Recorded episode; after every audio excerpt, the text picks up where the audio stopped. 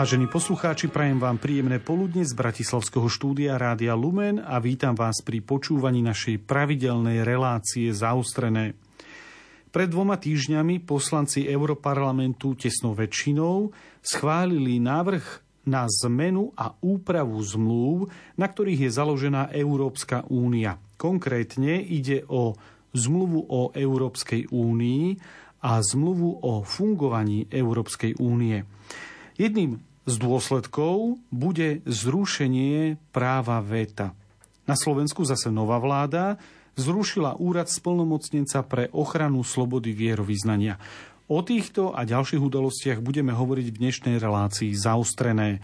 Od mikrofónu z Bratislavského štúdia vám ničím nerušené počúvanie praje ľudový Malík.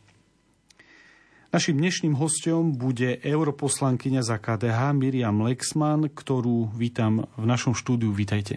Ďakujem veľmi pekne, dobrý deň. Začneme hneď tou aktuálnou témou. V stredu 22.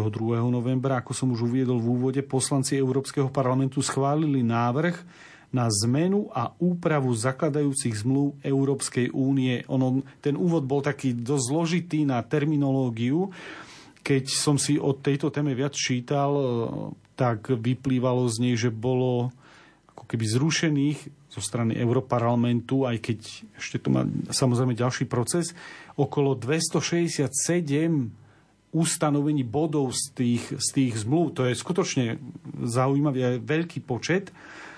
A aspoň v našich médiách to prebehlo, tá správa. Niektoré sa tomu venovali viacej, niektoré menej, bolo to ale vidieť, bolo to počuť. Môžete našim posluchačom vysvetliť, o čo vlastne ide, keď sa menia nejaké základné zmluvy organizácie, do ktorej patríme? Áno, je veľmi komplikovaná otázka. Musím povedať, že Európsky parlament v tomto pristupoval skôr aktivisticky ako zodpovedne k tomu, čo cítime, že čo je vôľa občanov, a ktorých by sme mali reprezentovať. E, čiže Európsky parlament touto správou, čo je nie je legislatívna správa, Európsky parlament ani nemá kompetenciu meniť európske zmluvy a preto to nazývam aktivizmom, preto lebo to bolo nejaké deklaratórne vyjadrenie, že my by sme to chceli inak, mm-hmm.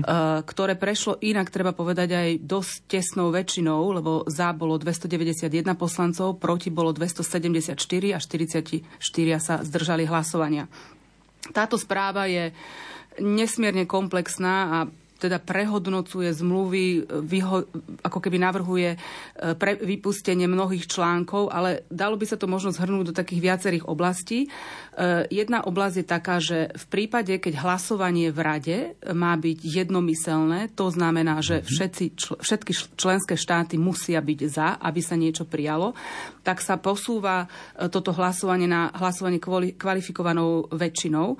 Na to je stanovený nejaký taký parameter, mm-hmm. do, dokonca aj to, že čo je kvalifikovaná väčšina, mení táto správa Európskeho parlamentu, ale má to byť v podstate e, viac ako polovica, čiže ako keby má to byť určitá časť členských štátov, určitá časť e, e, voličov, teda občanov členských štátov Európskej únie a určitá stanovený počet e, členských štátov, ktorí musia e, teda danú E, daný návrh schváliť.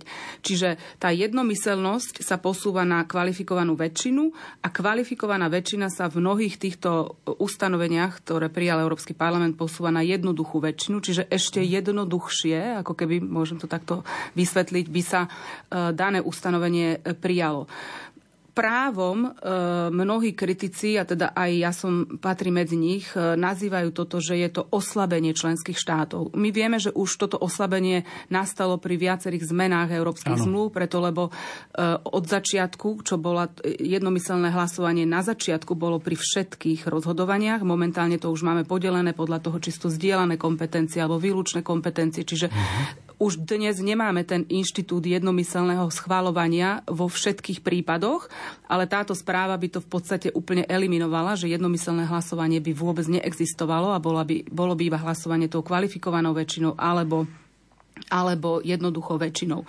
Čiže to je e, veľký zásah do mm-hmm. súčasného nastavenia zmluv a veľký zásah do do, do kompetencií členských štátov, ktorý je podľa mňa absolútne neakceptovateľný, hlavne v čase, keď čelíme veľkým vnútorným výzvam, čo je náraz chudoby, inflácia, náraz cien energií, kde občania cítia, že sa im žije ťažšie a Európska únia by mala toto riešiť a na, napriek tomu my neriešime to, že akým spôsobom e, sa postaviť voči týmto výzvam, ako riešiť tieto problémy občanov, ale my riešime sami seba a mhm. mrháme čas na to, že vymýšľame, akým spôsobom by sme zmenili zmluvy. Ale ešte sa vrátim aj k tým zmluvám. Napríklad táto zmluva ruší e, taký inštitút solidarity pri, pri výpadkoch energie, čo znamená, že by naozaj malé členské štáty mohli byť ohrozené. Dokonca členské štáty si nemôžu sami nastavovať svoj energetický mix. E, environmentálne a klimatické politiky by prišli, prešli do výlučnej kompetencii EÚ, čo znamená, že by to už nebolo nastavené ako je dnes, že tie členské štáty si stanovia nejaké vlastné postupy pri naplňaní určitých tých environmentálnych a klimatických cieľov. Potom sa tam stanovuje inštitút EU referenda. Pamätáme si z minulosti, že, že teda v, v mnohých členských štátoch, keď sa menia zmluvy, tak mm-hmm. musí prebehnúť referendum, čiže neschváluje to len parlament, ale musia schváliť e, túto zmenu zmluv aj e, občania. Vieme, že napríklad pri Lisabonskej zmluve sa tie referenda opakovali aj v niektorých krajinách. Pripomeniem čiže... Írsko, kde bolo, bola tá, bolo to referendum až dvakrát. Áno, presne tak. Čiže e, týmto e, v podstate návrhom opäť ako keby naštrbujeme takú tú kontrolu občanov členských štátov v prípade, že sa idú meniť zmluvy a, a, teda dosah na to občanov, že akým spôsobom chceme alebo nechceme, aby sa, aby sa menili zmluvy alebo ak, aby sa robili niektoré rozhodnutia, preto lebo samozrejme pri tom európskom referende už e, tam bude iba stanovený počet občanov a počet členských štátov, kde to musí prejsť a tým pádom niektoré členské štáty vypadnú úplne, ak, ak, ak by som to takto mohla povedať, pri tom rozhodovaní. E, tieto zmluvy tiež posilňujú rozhodovaciu kompetenciu Európskeho parlamentu, mm-hmm. čo tiež v mnohých týchto ustanoveniach považujem za, za otázne. E, samozrejme je dôležité, aby sme hovorili o tom, že Európsky parlament je inštitúcia, ktorá zastupuje občanov a zastupuje vôľu občanov. Len spôsob nastavenia a spôsob e, týchto aktivistických cieľov parlamentu e, sa mi nezdá, že tento Európsky parlament naozaj túto svoju funkciu plní zodpovedne. Napokon e, dá sa to povedať aj tým, že tá, ten mandát je oslabený aj tou veľmi nízkou účasťou v niektorých členských štátoch. E, na Slovensku máme najnižšiu účasť dlhodobo z celej EÚ pri tých eurovoľbách a práve preto si myslím, že že tie vlády a parlamenty členských štátov, ktoré sú zvolené s väčšou tou demokratickou silou, preto lebo mm-hmm. je mhm. tam tá vyššia účasť, tak by sa ich kompetencia nemala oslabovať takýmito e, zmenami zmluv.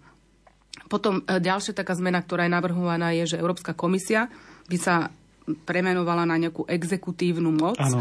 a v a tiež, čo je veľmi zaujímavé, že už by nemal každý členský štát svojho komisára, ako je to dnes, ale by tam bolo iba 15 komisárov, čo opäť oslabí hlavne malé členské štáty.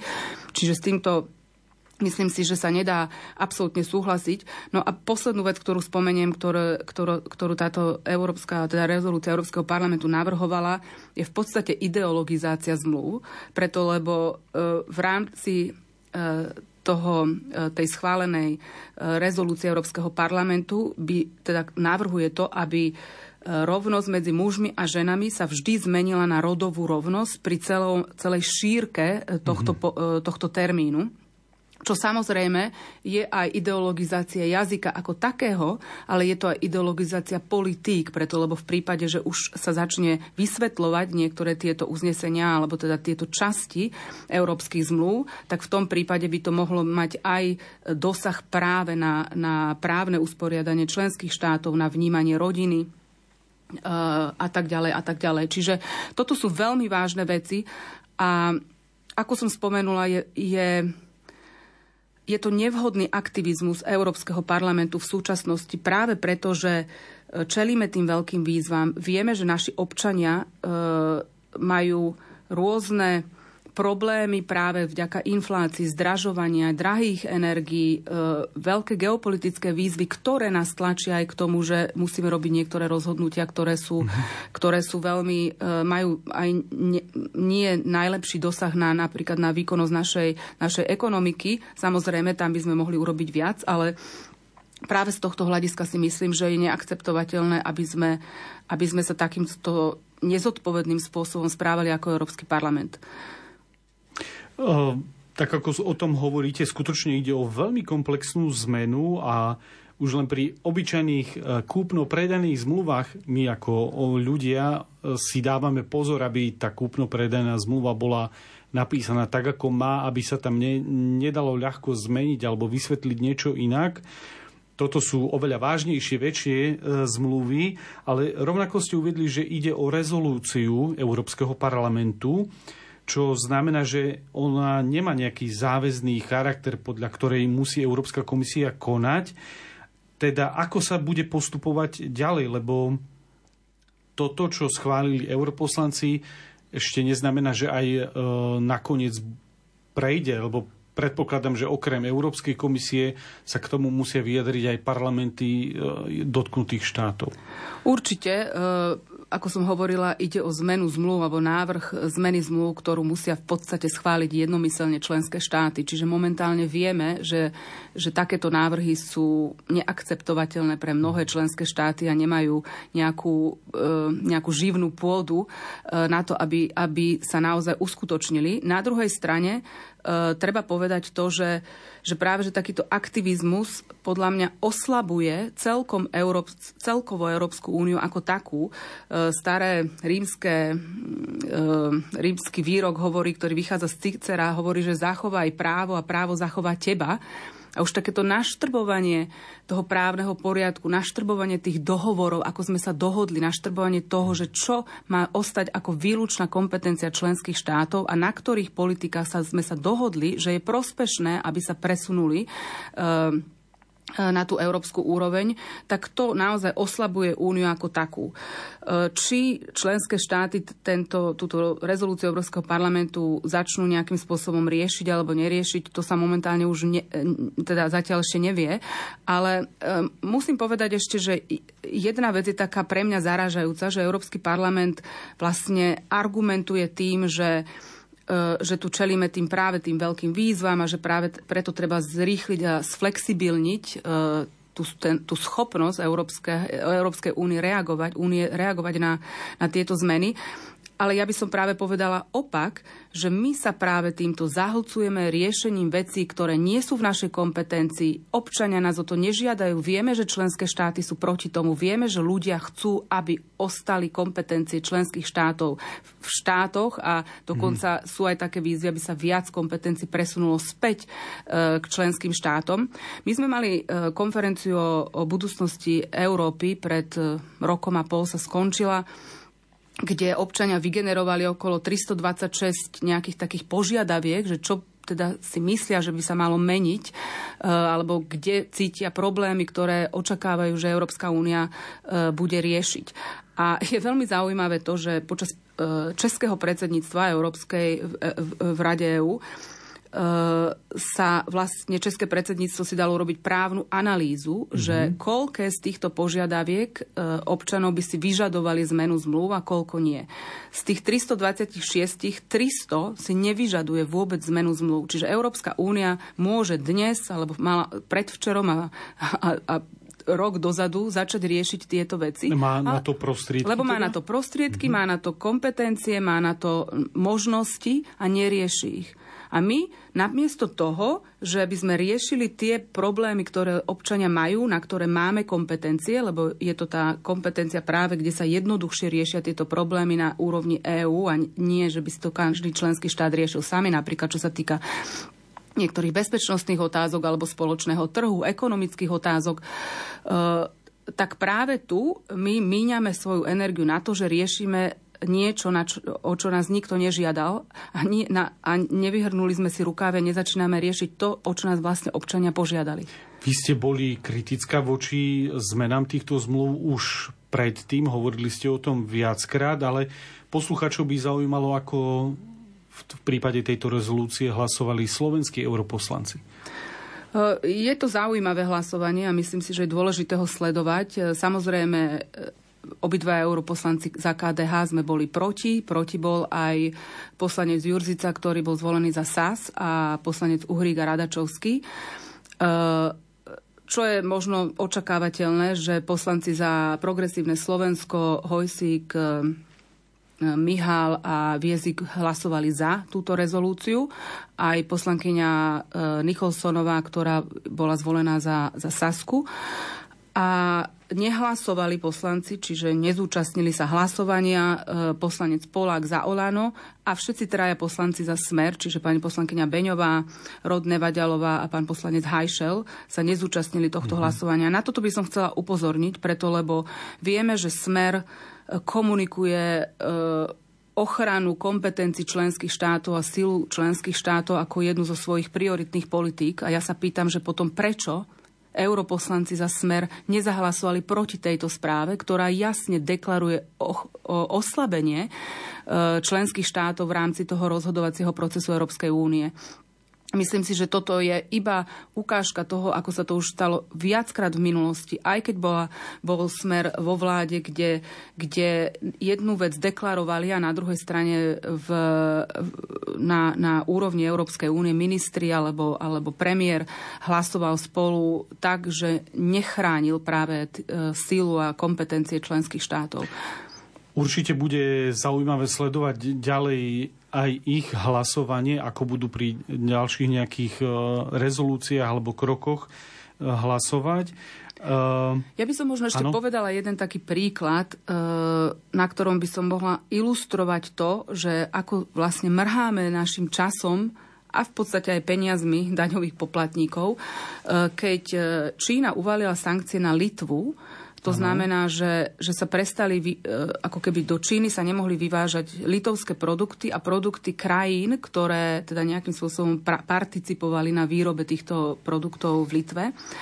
Uh, ja som okamžite chcela riešiť, lebo je to kompetencia Európskej únie, týka sa to spoločného trhu, ochrany našich, našej ekonomickej bezpečnosti. Chcela som to okamžite riešiť na naj, najbližšej plenárne, plenárke Európskeho parlamentu a bolo mi povedané, že na to nemáme čas, lebo, lebo už je agenda plná a nie je tam na to priestor. Mm-hmm. A na druhej strane my sme tam hodiny a hodiny diskutovali o, o o tom, že či e, akým spôsobom majú členské štáty chrániť alebo nechrániť práva LGBT komunít, či, či potrad je, je právo ženy alebo, alebo, alebo nie je zasahovanie do týchto kompetencií pri, pri týchto politikách rodinných e, členských štátov. Na toto míňame čas a ako som povedala, aj peniaze daňových poplatníkov, lebo my sme platení z tých, z tých peňazí a neriešime to, čo sú naozaj akútne problémy, na ktoré máme kompetencie, máme na to inštrumenty, máme na to aj možnosti a napriek tomu to nerobíme. My žijeme teraz skutočne takú zlomovú dobu, čo udalosť to obrovský zlom, vojna na Ukrajine, vojna na Blízkom východe v Izraeli a do toho povedzme prídu takéto snahy o úpravu tých spomínaných základných zmluv. Keď sa na to pozrie bežný e, človek, prečíta si pár článkov v, v médiách, urobí si povedzme nejaký vlastný obraz, nemôže to u takéhoto človeka vyvolať pocit, dojem, že takýmto spôsobom uh, môžeme v, v horizonte povedzme desiatich rokov prísť do stavu, kedy sa únia bude ohrozená a bude, bude možno pred svojim nejakým rozpadom. Viem, že by to mnohým vo svete vyhovovalo veľmi. Nám ako malému štátu to vôbec nevyhovuje. Ale e, takýmito krokmi e, sa to... Nemáte pocit, že sa to môže ľahko stať? E, žiaľ môže, preto lebo sme už videli podobné, podobný vývoj v histórii a a teda očakávala som, že sme sa tak dokázali poučiť z histórie, mm-hmm. ale zdá sa, že to, že to nie je uh, úplne tak. Uh, možno tak poviem, že celá táto záležitosť sa tak dá jednoduchšie, najjednoduchšie vyjadriť, že sa tak uh, dotýka toho princípu subsidiarity, ktorý s ktorým prišla sociálna náuka církvy. Prvýkrát sa tento inštitút subsidiarity spomína, keď, ale ešte nie priamo podľa tohto názvu v, v encyklike Rerum Novarum od Leva 13., ktorý reaguje na vtedajšiu sociálnu otázku a v podstate reaguje na, na marxistickú mm. predstavu, ako riešiť sociálnu otázku, čo znamenalo, že presadzovanie nejakých politik z hora. A práve katolícka církev preš, prišla s tým, že politiky sa majú tvoriť z dola. Politiky sa majú tvoriť najbližšie k ľuďom a na tej najnižšej inštancii, kde sa dá efektívne riešiť daný problém. Čiže samozrejme e, v prípade, že, že sa efektívnejšie rieši daný problém na vyššej inštancii, tak sa môže preniesť. Ale ak nie, tak má ostať na tej nižšej inštancii. E, samotný tento termín vniesol teda na, na svetlo sveta Pius XI v, v, v encyklike Quadragesimo Anno v 1931, e, kde teda aj už pomenoval tento termín jasne. A celkovo, ako treba povedať, že subsidiarita ako taká, čiže tá tá e, ako keby garancia, že každá otázka politická sa rieši najbližšie k človeku, kde je to efektívne, e, v podstate chráni našu slobodu, dôstojnosť, kreativitu človeka aj zodpovednosť za vlastné, na, za vlastné činy. A práve preto spomínam tento termín a spomínam tento princíp, preto lebo tento princíp sa ukázalo aj z histórie, keď sme videli, ako tá marxistická ideológia v podstate otočila na ruby e, všetko, e, aj teda úplne ochromila slobodu človeka a brutálne naštrbila dôstojnosť človeka práve preto, že sa niečo presadzovalo z hora. A preto sme sa mali poučiť z minulosti, aby sme už túto chybu nerobili, aby sme naozaj zachovávali ten princíp, že tá politika sa má vždy vytvárať čo najbližšie k človeku. Toto je princíp, na ktorom funguje aj KDH a kresťanskí demokrati. Vždy ho vnášame do politiky, vždy ho zdôrazňujeme, preto lebo to je bytostne späté s tou ochranou dôstojnosti a slobodou človeka, slobody človeka.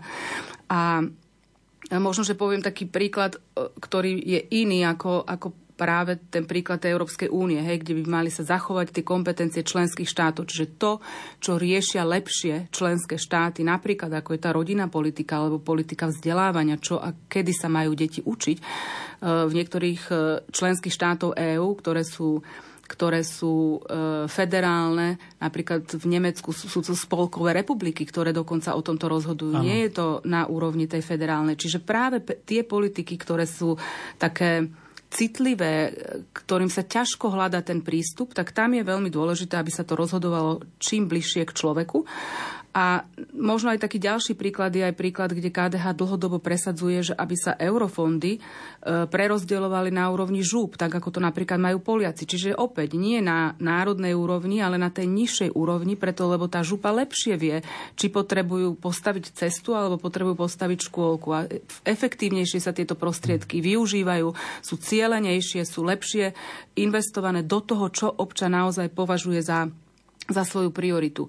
Čiže tá, ten princíp vytvára taký optimálny vzťah medzi občanom a tvorbou politík a práve preto je absolútne kľúčové, aby Európska únia tento princíp zachovala, preto lebo je to kľúčové pre budúcnosť Európskej únie. V prípade, že začneme tento princíp narúšať, tak ja naozaj si tiež myslím, že to začne ohrozovať našu slobodu, našu dôstojnosť a svojím spôsobom to môže viesť k rozpadu e, tohto projektu, ktorý prináša veľa dobra, nielen ekonomického, ale aj z, z, z pohľadu bezpečnosti. Mm-hmm. A mhm. práve v tom dnešnom veľmi komplexnom globálnom svete tá Európska únia má svoj význam, ale len taká, ktorá naozaj chráni slobodu a dôstojnosť občanov a rieši len to, čo sme jej dali do kompetencií. Počúvate reláciu zaostrené a my si teraz dáme krátku hudobnú pauzu. Prvou sviecou zhorel vosk prvom týždni čakajúc z nebies bosk pre ľudstvo v žízni. Druhou sviecou zhorel vosk na druhej méte čakajúc z nebies bosk vo zvednutom kvete. Treťou sviecou zhorel vosk za treťou stranou. Čakajú z nebies bosk za zavretou bránou. Štvrtou sviecou zhorel vosk v adventnom ráme. Čakajú z nebies bosk na vyschnutej sláme.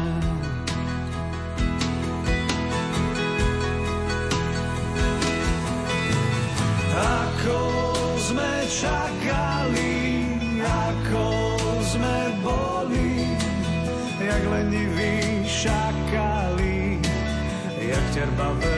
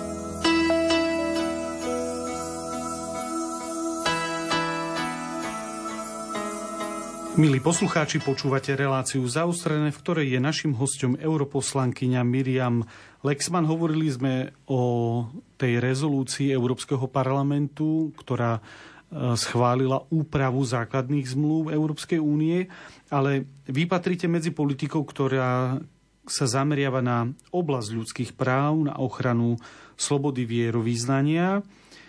Na Slovensku e, prišlo v uplynulých týždňoch aj k jednému mm, rozhodnutiu, kedy nová slovenská vláda zrušila úrad splnomocnenca pre náboženskú slobodu a vierovýznania. Aká bola vaša reakcia na, na zrušenie tohto úradu? Bola som z toho veľmi smutná, aj som teda toto jasne deklarovala aj v médiách, aj my ako KDH sme sa vyjadrili k tomu, že je to krok, ktorý je neopodstatnený a v podstate e, oslabuje našu možnosť ako Slovenska prispieť k tomu, aby sloboda e, vierovýznania a náboženská sloboda vo svete bola viac chránená. Považujem to za neakceptovateľný krok tejto vlády a nezodpovedný krok práve preto, že vieme, že, že ohrozenie slobody vierovýznania vo svete e, narastá podľa nadácie Open Doors, ktorá pravidelne robí takú analýzu každý rok o tom, ako sa zhoršujú, teda treba povedať, že každý rok sa zhoršujú e, tie podmienky, alebo teda zhoršuje postavenie ľudí, ktorí bojujú za slobodu a vierovýznania, zhoršuje sa celkovo ako ta, toto právo ochrana tohto práva vo svete. Dneska až neuveriteľných 360 miliónov kresťanov, čiže tu iba hovorím kresťanov. iba o kresťanov, samozrejme aj ľudia iných iných vierovýznaní sú prenasledovaní, ale teda hovorím teda momentálne o kresťanoch, že 360 miliónov kresťanov trpí práve preto, len preto, že sú kresťania a len pre svoju vieru. Keď si to ľudia chcú tak akože trošku premietnúť, že čo to znamená, tak e, v tom prepočte, podľa tej správy Open Doors, každý deň zomrie priemerne 13 kresťanov, pretože sú kresťania.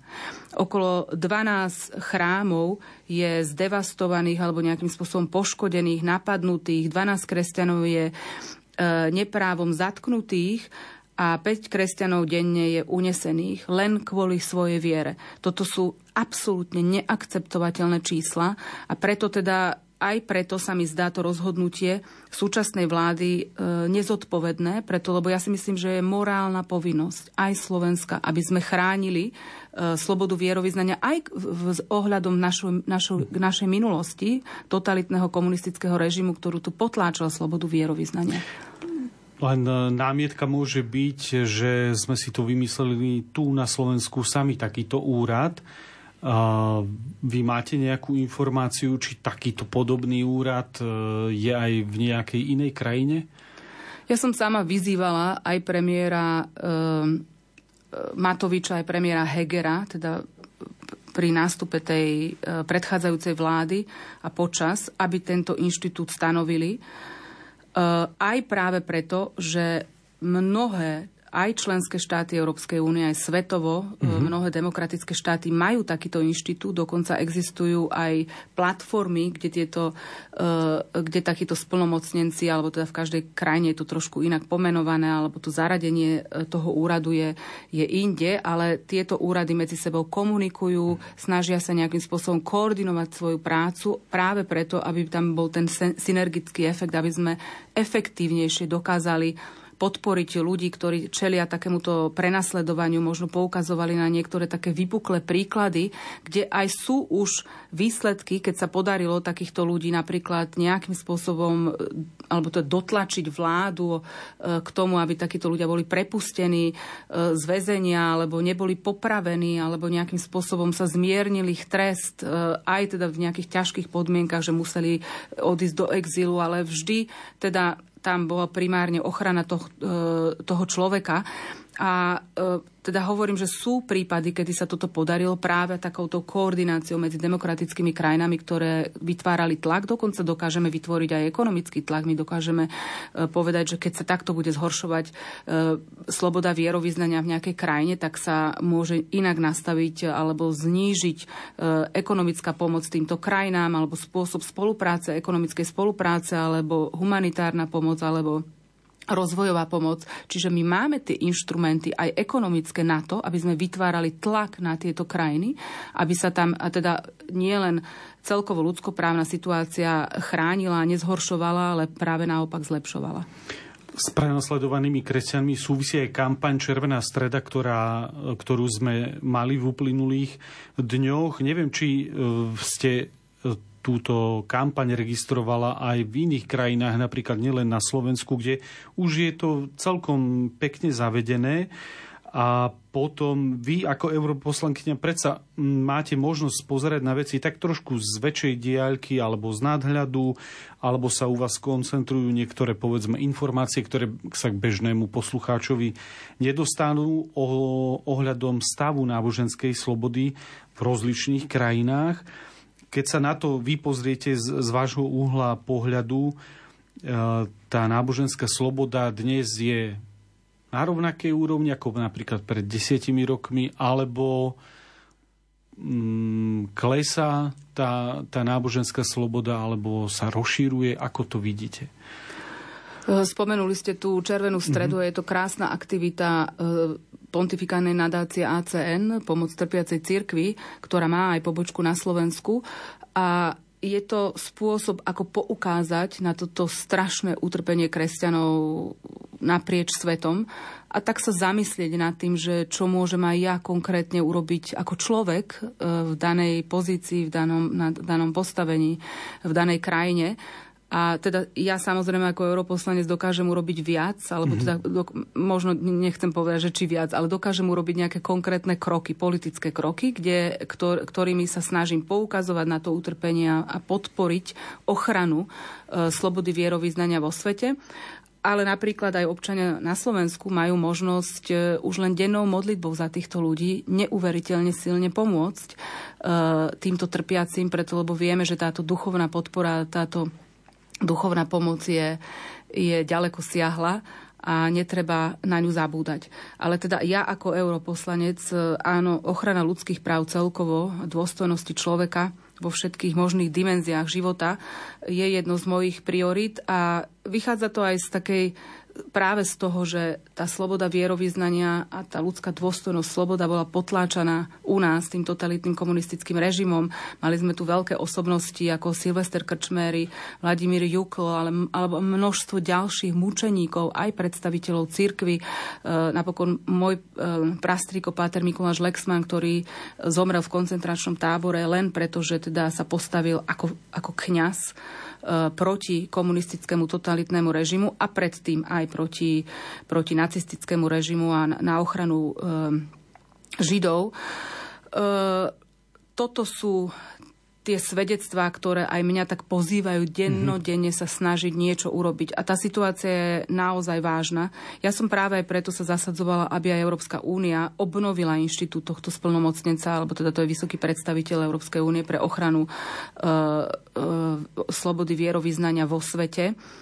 Uh, a samozrejme v rámci európskej parlamentnej činnosti sa snažím každý deň nejakým spôsobom aspoň niečo podniknúť e, mnohými rezolúciami, alebo čo, ktoré som ja iniciovala, alebo, alebo pozmenujúcimi návrhmi k rôznym in, e, rezolúciám, ktoré sa týkajú krajín, kde, kde sú kresťania, alebo teda vôbec ľudia prenasledovaní pre vieru, ako Pakistán, India, Nigéria, e, Napríklad som iniciovala rezolúciu, ktorá sa vyslovene venovala len kardinálovi Zenovi v Hongkongu, ktorý, ktorý je súdený práve preto, že ochraňuje alebo nejakým spôsobom chce vytvoriť také zázemie pre ochranu mladých ľudí, ktorí len preto, že sa zúčastnili protestom proti, proti e, násilnému e, ubratiu alebo, alebo deštrukcii slobod v Hongkongu komunistickou Čínou, tak títo ľudia sú odsúdení na doživotie, dlhé väzenia a teda e, kardinál Zen sa postavil na ich ochranu. E,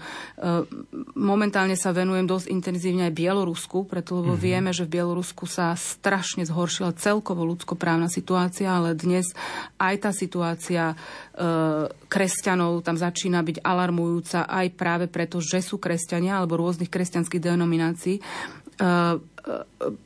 sa tam prijal sa zákon, kde sa ako keby zhoršuje postavenie církvy. Niektoré protestantské chrámy boli úplne zdevastované. Taký známy červený katolícky e, chrám, ktorý je na jednom z tých hlavných námestí v Minsku, bol prakticky zavretý. E, ľudia sú vyháňaní z kostolov, ľudia sú vyslovene prenasledovaní práve pre iba pre vieru, lebo e, tak ako za komunizmu na Slovensku aj režim v Bielorusku, Lukašenkov režim v Bielorusku si uvedomuje, že tie kresťanské denominácie vytvárajú také huby, ktoré sú v podstate veľkou opozíciou voči tomu režimu, že to tých ľudí zomkne e, a teda navzájom sa podporujú v tom zápase proti tomuto režimu. A práve preto teda sa ten režim aj cieľene sústredí na likvidáciu týchto, týchto cirkví.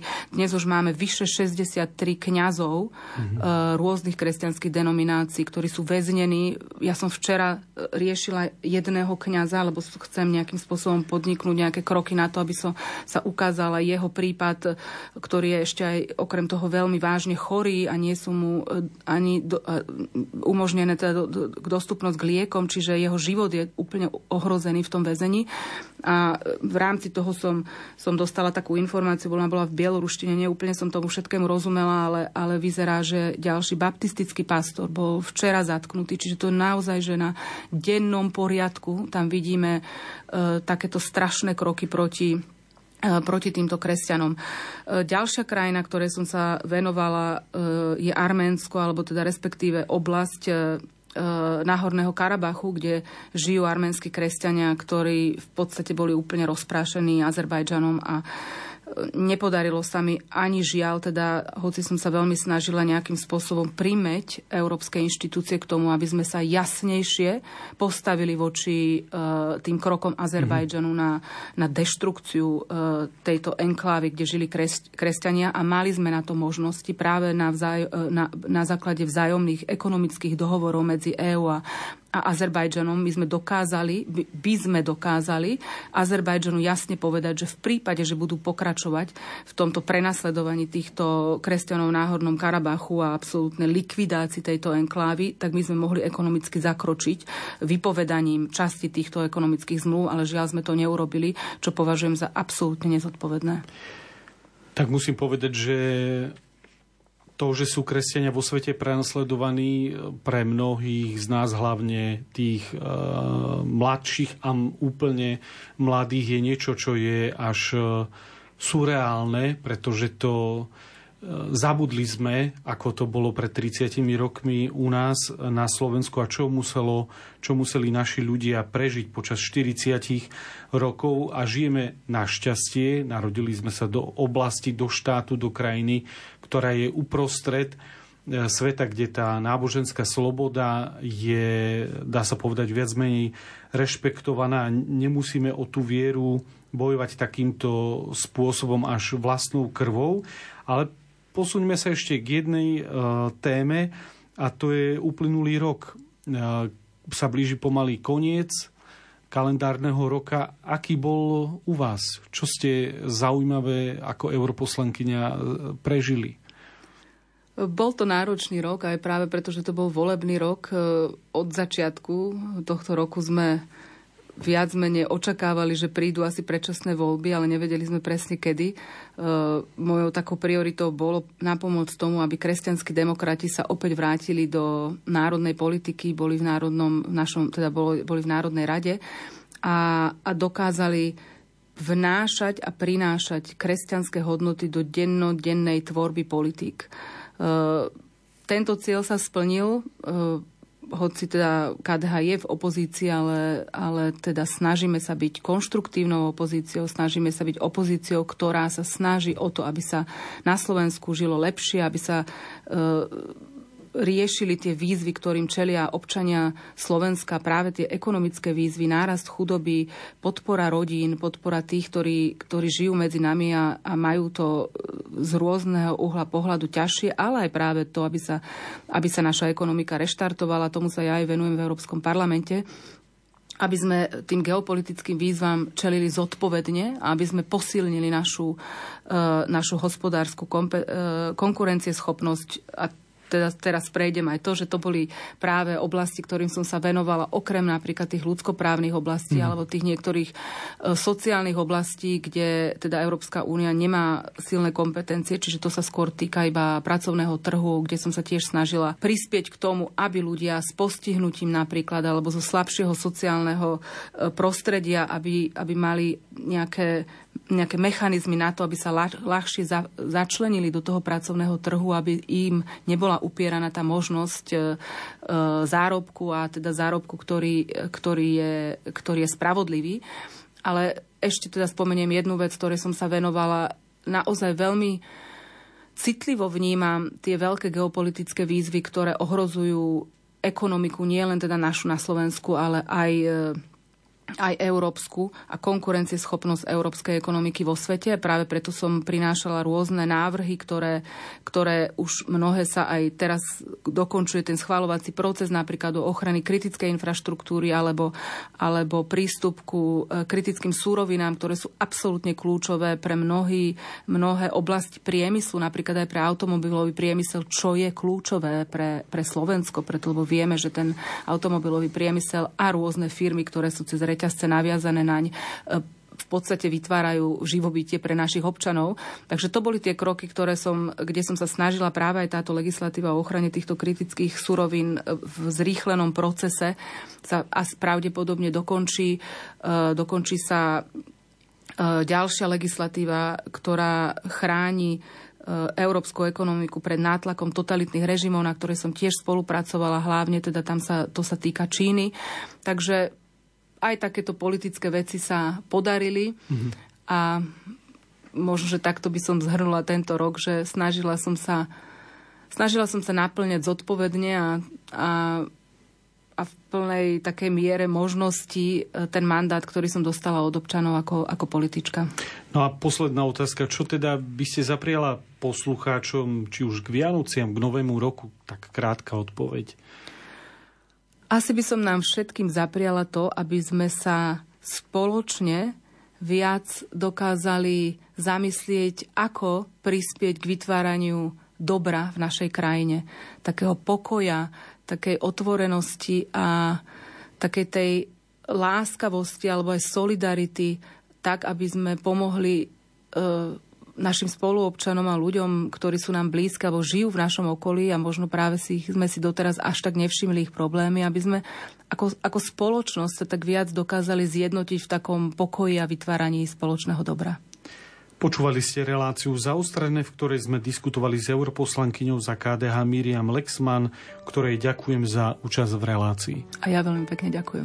Technicky na relácii spolupracoval Matúš Brila, hudbu vybrala Diana Rauchová od mikrofónu z Bratislavského štúdia vás pozdravuje ľudový Malík. Sloboda je pierko, skrídla holubice, čo chce k letu, iba čistý vzduch. Býva len pár krokov, pár krokov od strelnice, preto už má slabý sluch. Ako pierko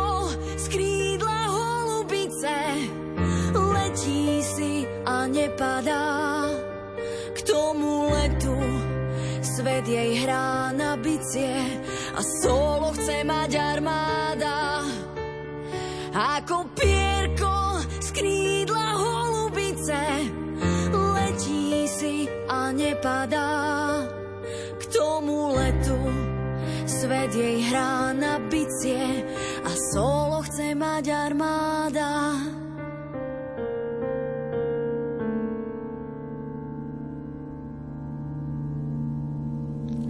Sloboda je pierko z krídla holubice.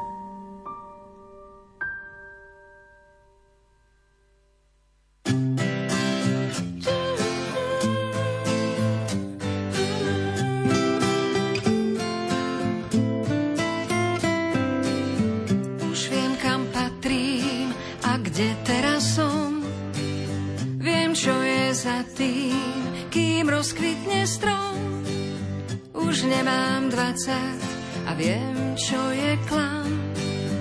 Keď roky strácam, už ich nehľadám. Poznám chuť soli, keď sa zvoní zvon. Aj život bolí, lepšie je vždy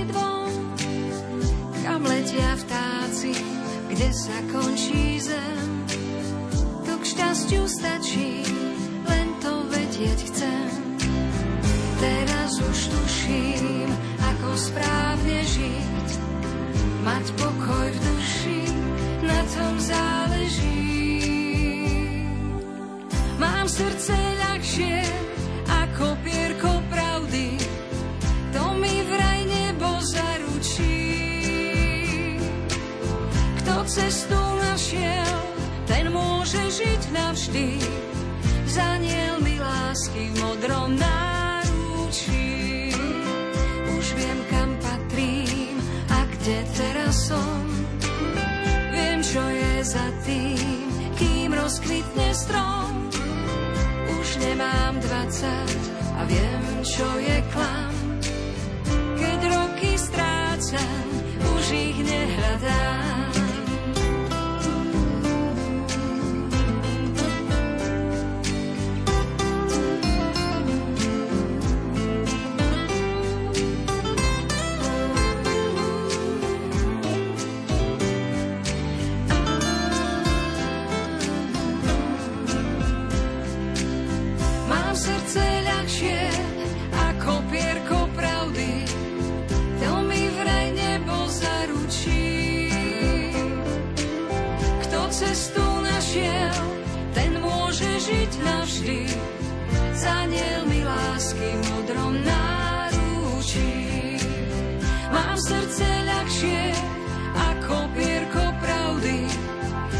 Znovu krásne poletí. Stačí len veriť a to môže každý. Život je rebrík osných